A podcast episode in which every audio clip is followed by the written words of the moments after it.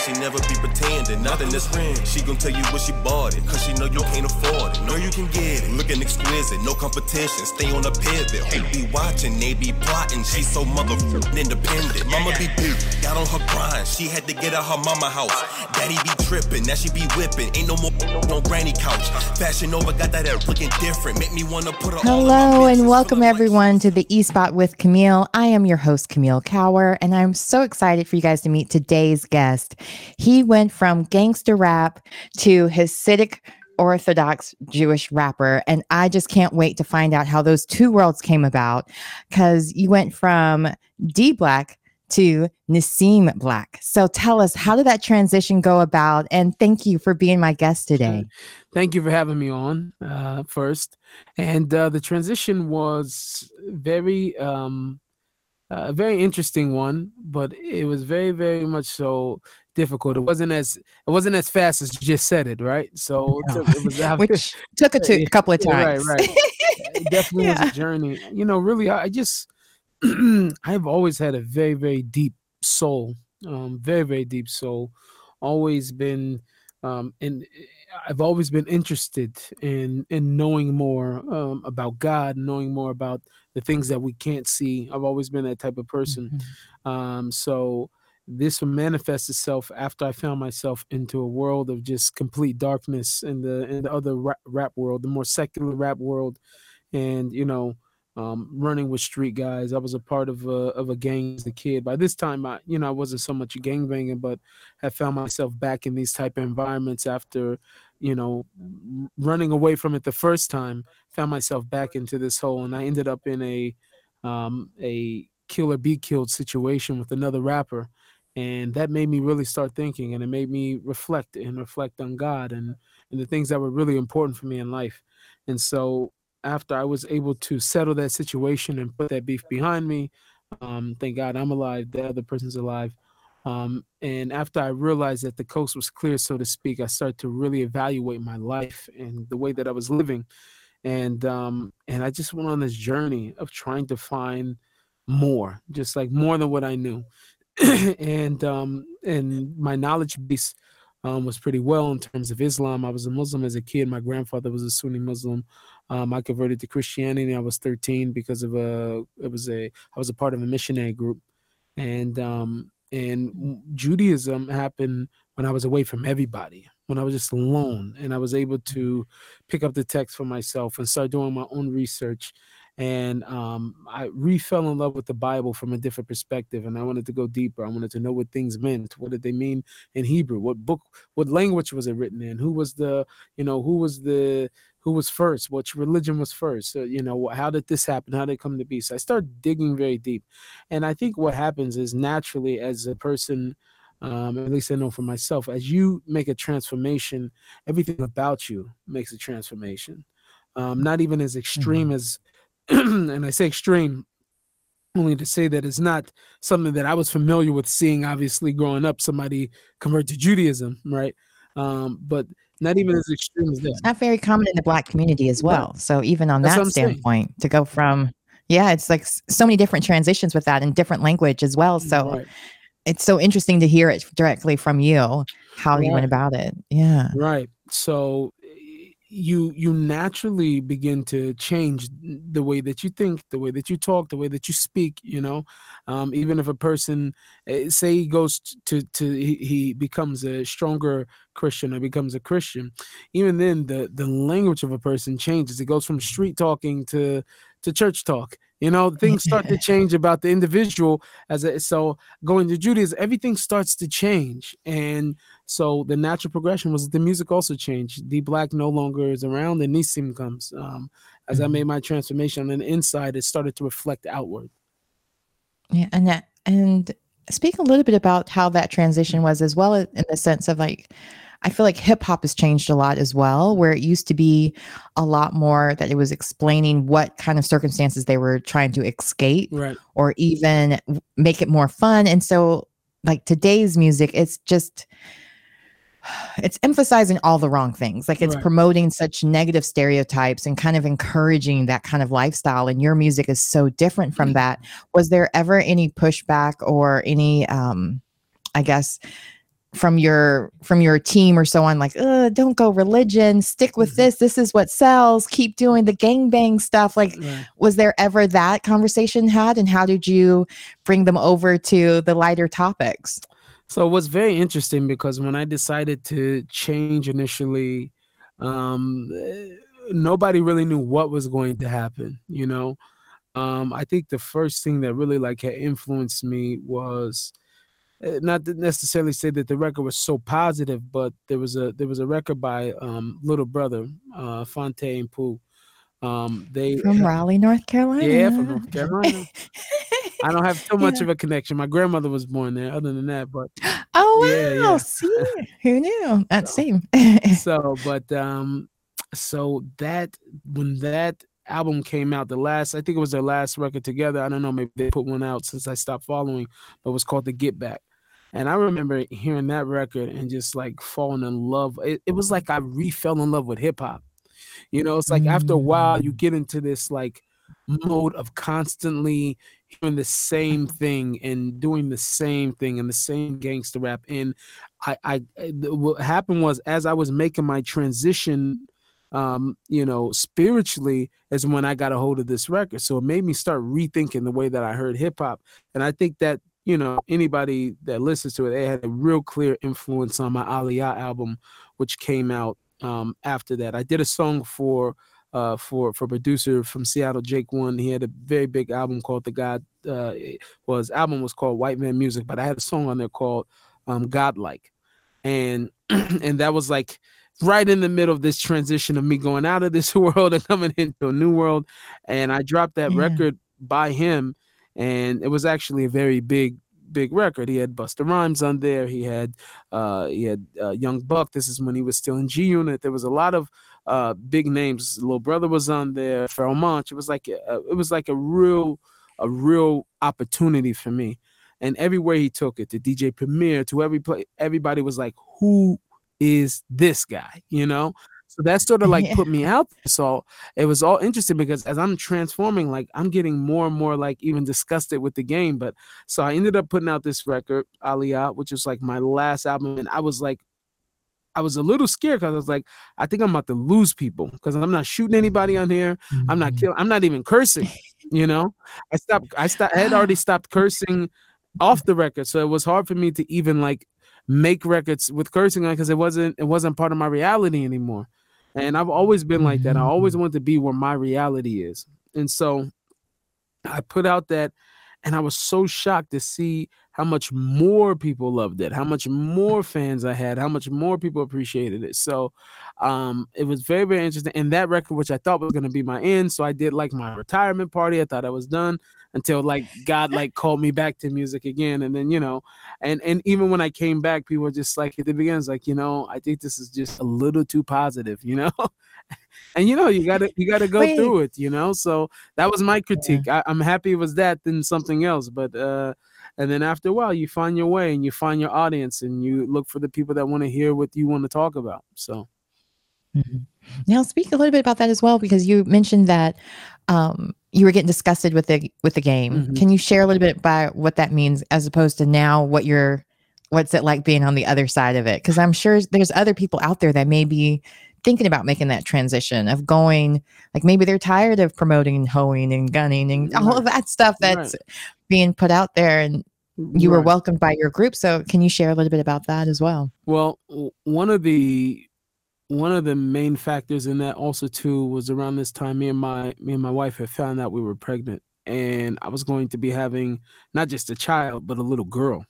So, you know, if a person's at least sensitive enough to realize that, you know, the things that you're saying is not only going to affect your own kids, but then it makes you start to think about what about everybody else's little girls? What about everybody else's kids? And so, that became a big factor for me and how I made music, because I had to start thinking about people's children. I started thinking about my children. What would I want them to hear? What would I want them to reflect? And so, and at that time, like I said, I just got so disgusted because, you know, it was the same thing over and over and over again. You know what I mean? It's just about how much money somebody had. And I don't think it was so much the repetition. It was just much more so like what is this doing for me? How am I going to advance as a human being when I turn this on? You know what I'm saying? What does it make me feel? And if it's not inclining me to do something good with my life, then why include it in my life? It's like literally listening to that, to modern hip hop music. Not I'm gonna say modern, just modern hip hop music that is going along with the crowd. Everybody knows what type of music we're discussing. Like that is like inviting and having bad company in your life, telling you constantly to do the wrong thing. No matter if you as a person may have a different way that you would like to do things, you're constantly putting bad advice, bad ideas. Yeah. All these different things are constantly being in your space and your environment every time you indulge and involve yourself in that music. So since I wanted to elevate myself, I no longer could listen to this. I can no longer stomach it anymore because it just wasn't in the same direction of where I was going. No, I love that, because I always mention how words have power. And when you just keep repeating those same negative same words over and over again, if you're just singing along, after a while, you're like, wait, why am I screaming this or dancing around to this? This isn't the kind of image I would want my child to emulate, or better yet, would want for someone to stereotype me as, just based on this kind of music. So hats off to you for that, because I love that you noticed that and wanted to make sure that there were other options, so people weren't stuck with only listening to same type of music that, like you mentioned, with just giving them bad advice and bad information. Because with all of that information, if there was even, because I feel like there's a lot of mainstream that promotes negative. It's not just hip hop, like country music promotes drinking and cheating and so on. And then with rock music, it's the rebellion as well with that, or even with love songs where they're suggesting stalking and so on. So there's a lot of that and a lot of different music. But the point is, like, hip hop tends to be the music of the youth. And so it's one of those things where, even when I was growing up, I remember my grandmother being like, oh, you can't watch MTV. That's the devil's channel and so on. It's just, it's gotten to a point where it's like, it's too extreme. Like there's no, I remember growing up with my parents, they had songs like Brick House or different things. Like you didn't know exactly what it was talking about, but as you got there, like, oh, that's what they mean. And with today's music, there isn't that. It's not thinly veiled. It's straight up. They're telling you exactly what acts and things to do. And even there's rappers that teach you how to scam people. So on another level, like, I love that you're doing music that's going to encourage people to do things more positively. And I wonder, have you ever, like, since you've made that transition, not only in your music, but also in your personal life, you actually left America and now you live in Israel. Right. What was that like? Because from the outside in, I did grow up abroad. So I moved to America as a 12-year-old, so I kind of did it backwards. So I'm wondering, as an adult, moving your family to Israel, what was that transition like, and what made you think, or what encouraged you to make that transition to go to that extreme in a way? Because you could have stayed here and done. Right, that's true. That's true. Yeah. And in fact, I think from a business perspective, it probably even would have been better to be in America, especially for me. But I will say this. I always say, when I'm asked this, I haven't been asked, exactly like that, but I've been asked, in a ballpark type of way, like, why Israel? Why would you do that? And, especially looking, like I said, it would have been better for me to be in America from a career standpoint. However, I always say like this, if you wanted to get into the fashion world, right? People who are really dedicated to what they believe in themselves, they believe in their dreams, they will pick up and leave everything and go to Paris and rough it out to go be in Paris because they believe, or New York, because that's where their dreams. If they want to be in entertainment of any sort, they're going to give up everything and throw everything throughout to follow the dreams and move to LA because they want to be in Hollywood, or they want to be in the entertainment industry of some fashion. For me, I wanted spirituality that much, and I wanted God that much, that I felt like a place that was conducive to satisfy that yearning was to be here in Israel, right? Obviously, because it was a natural path of the religion that I was choosing. But even when you come here, this is a This is a center for not only Jews, but also Christians, and Muslims are also here in this place, because there's something in the air in this place that breathes spirituality, right? So not even, those are not the only religions I'm saying, there's even more. But this has become a base for a lot of people, because there's something very, very spiritual. So if a person who wanted to pursue that, it was like nothing else. I want it more than I want to be entertainment, more than I want my career, more than I want, to be even connected to friends and family, is to be here in this place that I believe in so much, that the future of the world happens here in this place, So I think that it was like sort of a no-brainer. As I'm like picking up and I'm going through the Bible again, and I'm looking at just the importance, one of the biggest things, if you have a friend and that person becomes your best friend, you not only start, making the same jokes, you start laughing at the same things, you develop the same interest, and you start to have desires, and you start to love the same things. You'll always have your differences, but there's a certain, when the friendship is a really, really close one, when you're really attached, you start to love and admire and want the same things as your friend. And I was spending so much time with God and praying and spending so much time that I started desiring also the same thing. And once I realized the importance of being in Israel, and how important this place was to God, and how he set it apart, he sanctified it, whatever, I had to be here. It was just like not even a question anymore about what to do. Yeah. So what was the move like to go from Seattle, which is known for being a very liberal, everybody come as you are type of area, at least in America? That's how I think of Seattle, and then go to the Mecca of all religions and very conservative in that way as well. Like, how was that and how did your wife and family transition as well with all these changes? It's very good. The kids did the easiest, right? Because they were very young. My eldest was 7. Next after her was a 3-year-old. So the rest of the kids down, I had 4 at the time when I moved. We had 2 that were born here. So for us at the beginning, you go through everything of just like, okay, wow, I didn't realize I didn't know that much Hebrew. So you're trying to get, and like you said, it's just a major culture shock of just the whole way. Like I always say, like, Seattle is very passive aggressive, very like everybody come as you are, we love everyone, or unless you don't love what everybody else loves, and then you're like the enemy.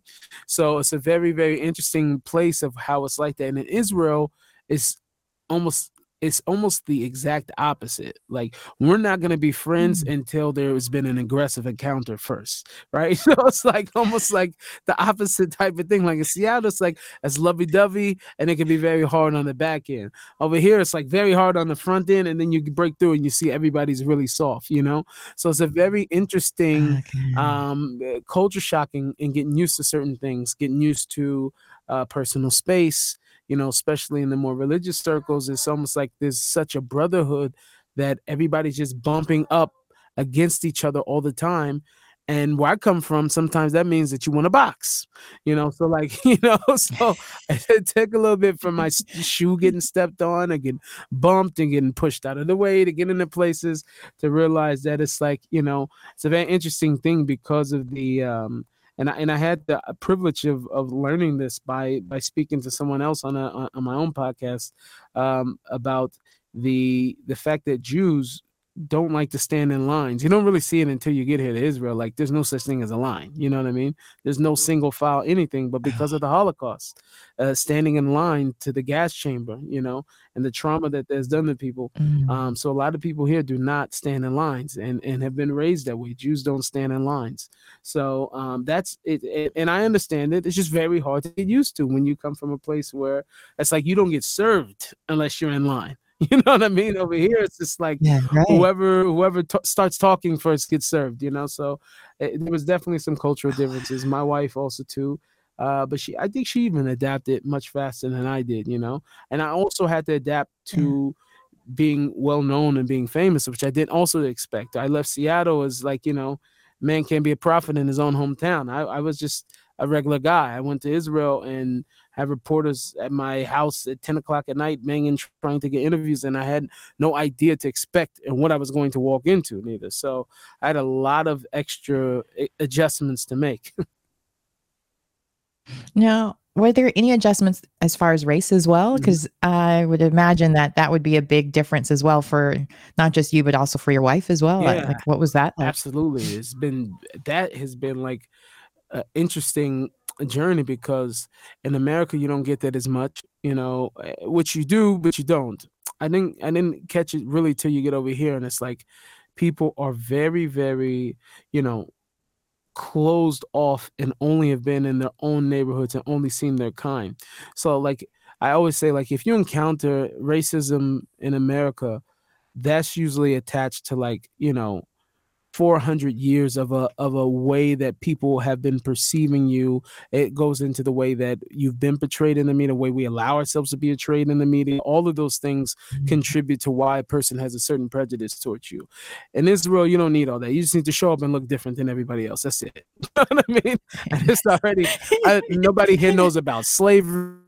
Bit, you know what I'm saying? I'm sure more in the non-religious, what I'm saying, but like, you know, in the circles that I encountered, people had no idea how black people got to America. You understand? Like they have no idea. They're just like, you look different than me, you know, and I'm calling it out. You know what I'm saying? How'd you get here? And it's things like, you know, for me, I don't get as much because, like I said, a lot of people know who I am, but my kids have to get it from other kids. Kids are very cruel.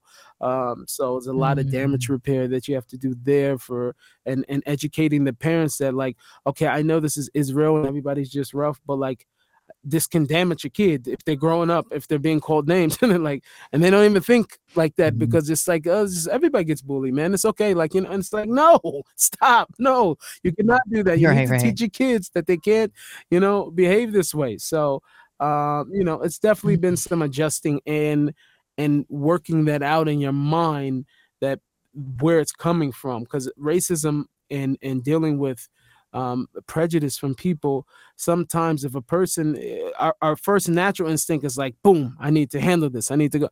And it's like, first, let me figure out where this is even coming from. And it takes a lot of prayer and a lot of working on yourself to get to that place, to realize like, why would the person even not know that it's not okay to say something like that? You know what I mean?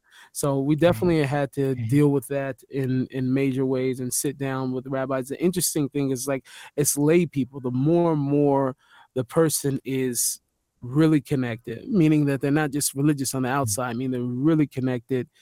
You don't see such things, you know, you don't hear of such things. Right. So it's definitely been an adjustment trying to get the kids in schools and not being able to get in certain schools because of your color. And it's one of those things where it's like, wow, that sounds so crazy. But they also didn't let this person in because, you know, their wig was too long. And this one, they didn't let in because their grandparents aren't religious. And so this one, they like, you know, so it's a lot of different type of discrimination. Yeah. So once, you know, you're just like one of the many, it takes off some of the steam of just like feeling like, they're doing it because I'm black. Well, like that's one thing you have. You know what I'm saying? That if you didn't have that, it'd be a different reason why you're disqualified from over here. So, but I'd be lying if I said that even made up a significant percentage of what my whole entire journey has been. It's been very, very small and insignificant. So that's a good part.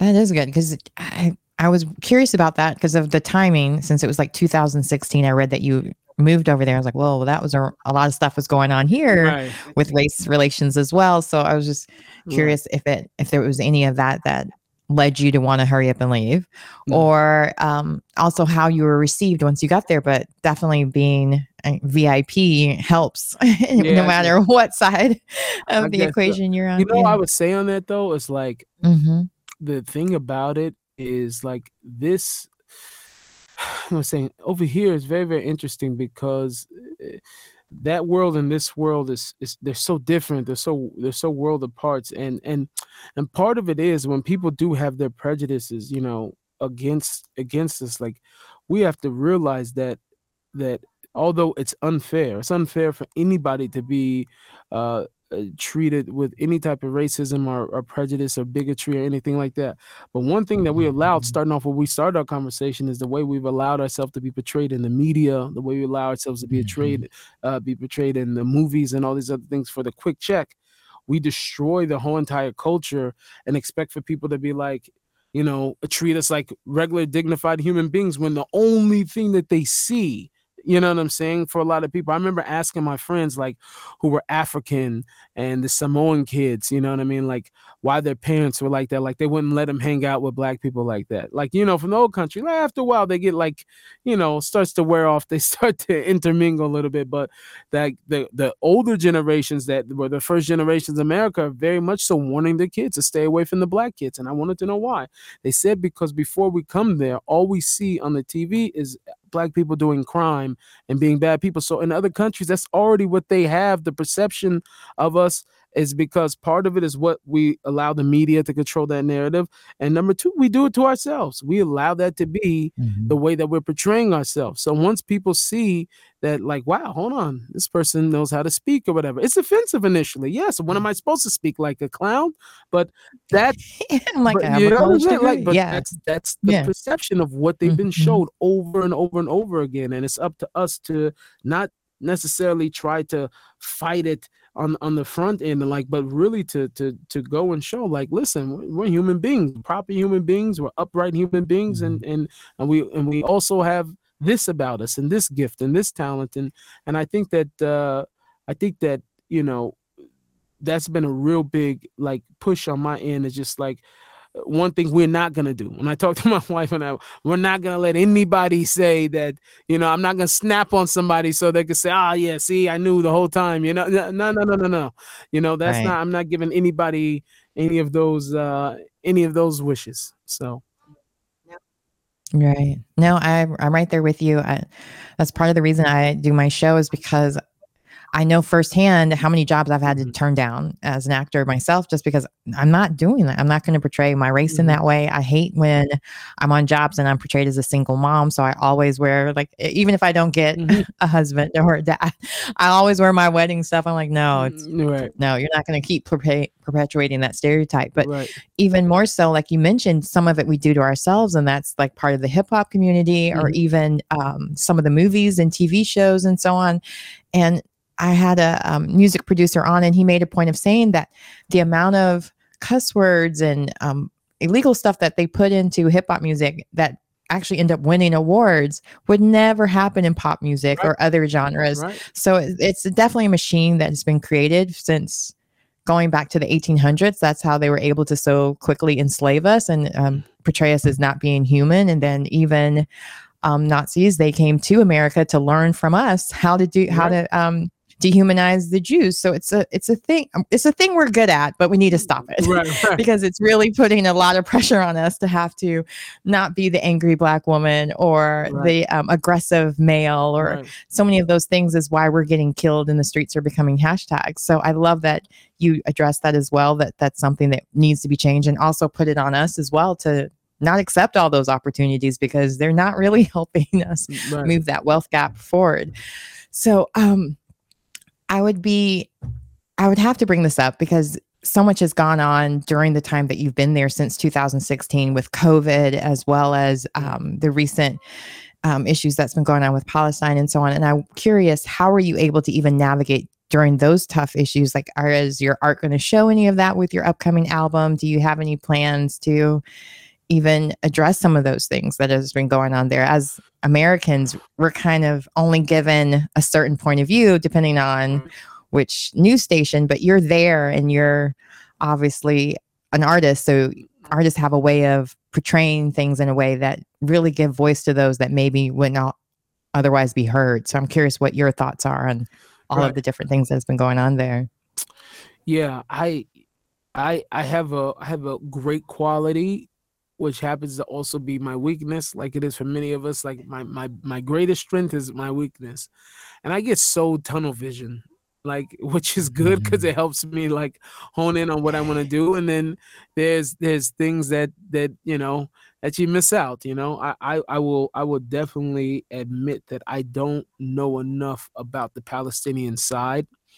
And I will not, absolutely will not, accept it from the news. I'm not going to hear from the news. What I have been able to glean has been from riding with taxi drivers. And I asked them the questions. And I've got very mixed reviews, to be quite honest. It's not so clear in terms of of even the origins of where the Palestinian people come from, the connection to Israel, that's not so clear. I just wanted to hear from the people. So I'm going to ask the taxi drivers that were taking me. When I spent my first two and a half years, I was here in Israel. I lived in Jerusalem. So now I live in a predominantly Jewish area. So any taxi driver, I have a car now, but at the beginning, the first 2.5 years, I was taking taxis, and I didn't care. Some people were very, had fear, and so they would only ride with Jewish driver. I rode with whatever. I would order a taxi from whoever, and I would get in and I would start asking questions. They asked me questions. I want to ask them questions also, but I didn't get a sense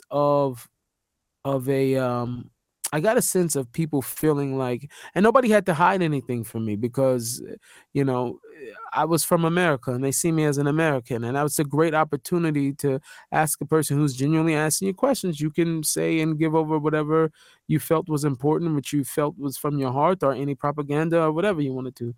But what I got was from most people was just a sense of like, this is just some straight up government, them going back and forth, and it don't have nothing to do with the people, and that's what I was able to glean from most people. So I feel like, whether it's our side, it's their side, whatever the case is, I think that these are the powers that be stirring this up, allowing this to unfortunately people lose their lives. I'm not saying that everything's 100% wrong on the news, but I'm just saying that a good amount of it, I don't think is really trustworthy.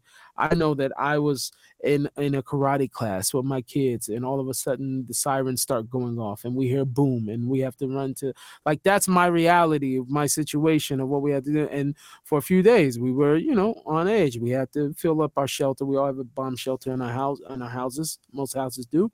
And it was filled with, food and water and everything else. The kids weren't going to school, and we stayed close to make sure that, not far from here, we've seen things. Not only that, there's been a lot of wildfires going on that it hasn't been that hot for them to constantly happen. There's some suspicion right now that they keep being lit. I'm seeing forests on fire. I spend a lot of time out in the forest to go meditate. So I've already seen a few fires, near me. So this whole thing is like, is really, really tough. And I think it's way too complicated to be sold in a story on the news as if everybody knows exactly what's going on without dealing with the people. It's like, it's just to make great press. So for me personally, like I said, I'm not going to say that I know everything about this conflict, because I know what's going on. My tunnel vision tells me, right, that at the end of the day, that the indigenous people to this land is written out, and the entire importance of what this land even is because of the Bible. Whether a person believes it or they don't believe it, the only significance of this land, it doesn't show up in the Quran. It's definitely not in any other books, right? So from that perspective, to me, it's very, very clear about what's supposed to be, or whether it's supposed to be right now, whether it's at a later time or whatever, but this is the land of the Jewish people. Archaeology shows that. So I don't know what all these different arguments are that are going on about that, because it's very, very clear. There's archaeology that dates back to thousands of years. How come it only works when you want to show something else about America or somewhere else in the world, or Greece or somewhere else, but the archaeology and everything else, that doesn't matter over here? So it's like, it's crazy. So, that's pretty much my take on it. I've pulled up to sites. I remember coming home one day and hearing rap music, and it was all the Palestinian workers that were doing a remodel on one of the houses over there. They do a lot of the building work and different things like that. And they were all listening to my music, So that was a wonderful opportunity for me to like go over and take pictures with these guys or whatever, Palestinian guys. So it's like, I don't really think, I think that it's being sold in a way. And like, how is it that after all this crazy conflict that went on, the moment the peace treaty goes and is done, then all of a sudden all the workers are back in the neighborhood, they see Palestinians again. It's just like, come on, like that quick. They were so upset, and then that quick, it's like, it's okay. Like, I don't know. I don't buy it. That's all I'm saying. I'm not buying it. No, it sounds very familiar here as well, because it's a lot of that, I think so as well, with we've had all these different issues for a long time. And the people of color here have kind of been very isolated and segregated from each other. And now with what happened with George Floyd, I feel like a lot of us have come together and just realized we're stronger together. Mm-hmm. And like you said, media will keep perpetrating things and make it seem like it's us versus them. When honestly, if we just all came together and just worked it out, we probably wouldn't have any of these issues. And so it's a matter of them just... They need to sell the time slots, right? And just keep people scared. So, of course, people of color tend to be the bad guys or the different groups that are being hated on here and there to keep that images going. Absolutely. So what is up for you in the future? So I heard you mention your podcast. So you have your different podcasts that you're doing, but you also have a concert. I hear you're getting ready to start traveling again. Everything's opening back up. So that's exciting. So share with us all that's coming up and wow, we can keep up and follow and come to your concerts and all of the great stuff. Thank you so much. So I do have a new podcast called The Deal. The Deal with Nissim Black. So that's streaming on all the Spotify platforms. And that's been really fun for me. Like, you know, especially like you could just like do it from home. I'm in my studio. I'm in my home. Mm-hmm. Nobody knows I'm in my socks. But the whole, you know, the whole thing of it is it's like being able to like technology, be able to have great conversations with people. And a lot of people like, where I'm like going out of my way to talk to people where people would have been like, no, that's an odd conversation, you know? So that's really fun for me. Gives me opportunity to be on the other side because I'm always on the other side of the microphone. And music right now, I'm just working on music right now for a play. I can't speak so much about it, but it's an off-Broadway play right now that I'm working on the music for. So I'm really, really excited about that. There is also new music coming. So I do have new music, and I'm really like blending styles. I like, you know, as much as like I've gone back into doing much more like hip hop style, much more like trap positive type stuff, but I really miss dancing. You know, I like get back into my dancing, my two step. Like I'm old school. I want to hear. I'm right there with you. I can't do these TikTok dances. Yeah, I'm like, that's not dancing. That's like cheerleading dancing weirdness. I don't know. I want to be able to like have a dance battle like you were mentioning. Like old school stuff. Right. Yeah. So I'll be able to do the kid and play or something. Exactly. You know. So I'm feeling like right now I just want to get back to like doing stuff that where it's clear. Also, I really got discouraged. I'm not gonna lie, and you know, no disrespect per se, but a little bit disrespect intended. But like that Lil Nas X song that came out recently, like really threw me for a loop, and I just really felt like, you know, I don't want to be in a place where this is going on. You know what I'm saying? But this type of portrayal of who we are, just even of humanity.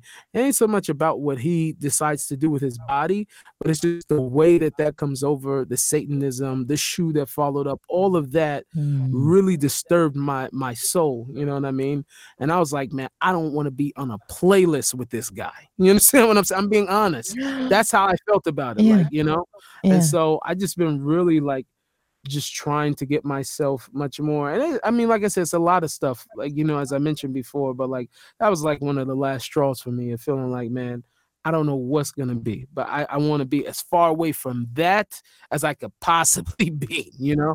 And, well, I can understand from your standpoint being that you are, an Orthodox rapper and so on. And I think I actually know the Lil Nas X song you're referring to. And I think it was the way that media tried to portray it as well as that it was so anti-Christianity, but I think it's more on the sense of like for a long time, the LGBTQ community was being beaten down by Christian groups, by different religious groups. So this was like his way of expressing how violent and how vicious they had been towards the gay community. And just, I do think it was a little extreme. Yeah. I would agree with you on that point. But I also know being on the receiving end of being in a, my husband's white. And so I know what it's like when people can use the Bible against your relationship. Right. So I could feel that anger in him, and I could see, because there was like a follow-up video where he's showing where he's at prom and nobody will talk to him. No one will play with or dance with him, and just feeling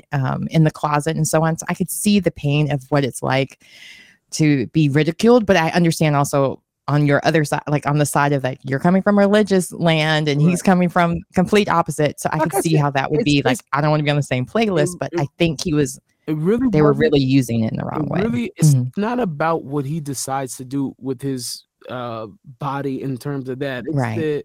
It's the betrayal, the images of the satanic being, you know. I'm saying whatever. I don't go around smashing people because of their sexual orientation. There's plenty things that the Bible calls a sin, okay? But the fact of how that came out and the human blood inside the shoe and all that, like that goes. And I'm not a Christian, so these are Christians were very upset about it, you know. Many Orthodox Jews don't even know that such a thing exists. I just happened to be in the world of hip hop, so everybody needed to make sure that I knew this was out there as soon as it came out, you know what I mean?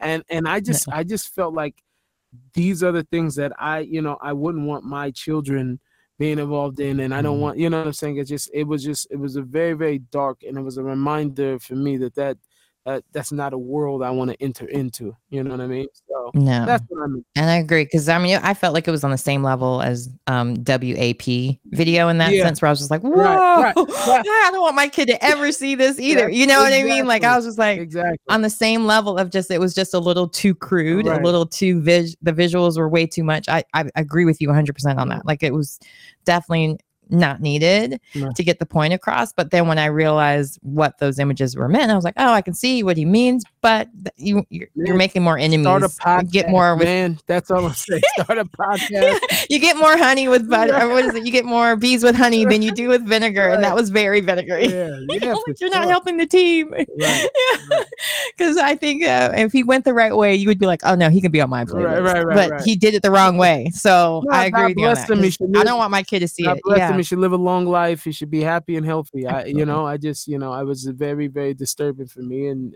you know, that was one of the straws for me. So, no, I understand, because I used to do. I danced in a lot of different videos, but I never did hip hop videos because, like, nope, I don't do the scantily clad stuff. Right. But I remember when I saw that video and she had to like also engage in kissing. That I was like, what? You just show up to work to dance, and next thing you know, you have to have, like, I'm not doing all of that. Like, they have to do too much. Like, they don't pay you enough to do all the stuff that they're asking you to do, or to now your image is in this certain way. And like you mentioned earlier, like we're all paying for it, and the way that Israel might have portrayed you is the same way Middle America is going to portray us, or like anytime we travel abroad, they're going to make those assumptions. And one of the joys I had is when I was growing up, a lot of the American TV shows were Dynasty and Dallas. You know, they portrayed us very, very nice. We had a better marketing team, I would say. For sure. Even it was Cosby, Diane Carroll. Even the Cosby, you know, I don't know what he did in his personal life, but the Cosby was a great Fresh Prince of Bel-Air. No cussing.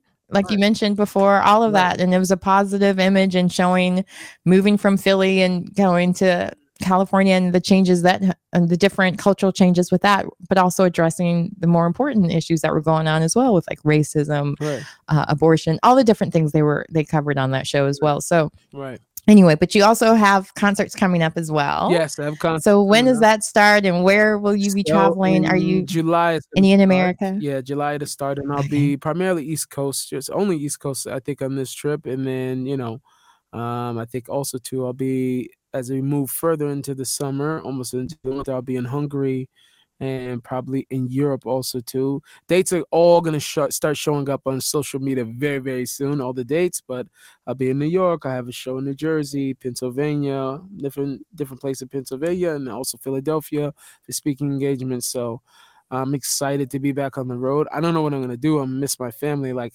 I, you know, God forced me to be at home more and more, right? And now I can't get enough of my family, my kids. Before I got on with you, I was playing Monopoly with my family, like, you know, stuff that, you know, if you wouldn't have had, that's a 4-hour game. You wouldn't have had 2020, that, you know what I'm saying, that you wouldn't have even did that. My son won, but that's only because I had to leave early. But you're like, by default. Let's just make that clear. It was by default. So that's great. No, I mean, I think with the pandemic, it did force a lot of people that were always on the road or with the music industry, it's a lot of traveling, a lot of things you have to do in person. Right. So it gave you that opportunity to do a lot of things at home. Do you think in the future you'll be able to kind of hybrid that still, so you can still find that time for family time? Because It's got to be. I mean, they're at that age, because I know you said they were 7 in 2016, and you have 6 kids, so maybe you could take half with you, half with the mom. Right. Well, God willing, there's another big opportunity, big acting opportunity that may sit me here in Israel for quite a while. So I'm hoping that comes for 2 reasons. It's a great opportunity, and I'll be able to be home and be working with my family. So we'll see. I'm definitely trying to figure out more ways to at least, consolidate all the trips so there's not so much sporadic travel to where it's just tour at a time. And that, that'll give me more time to be home with my family, which I really like to be doing. So. Well, happy belated Father's Day on that note. Thank you very much. And thank you again for all this wonderful information about what you have going on and how you got here.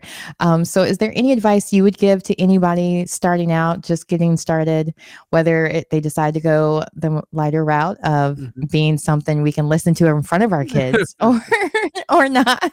Right. For that matter. I think, the main thing is, that's all I can speak to is just that, it's a very, very powerful thing. I've always said, I've said it other times, I'll say it again, that, having the responsibility of having people being attentive to you and listening to you for 2 to 3 minutes of their time, which, even at one point, you have such power over that person, even if they're over the mood, over their feelings, over their emotions, that you have an amazing opportunity. We all have an amazing opportunity to be able to build and to give more life instead of giving more death. So I think that it's something that's very, very huge, and music can't be taken lightly. So I think that that's always should be a part of the consideration of is how is this going to make a person feel? What is it going to do to advance and to help a person when you decide to make music? And how would you, what do you want to do at the end of the day is ultimately to be able to be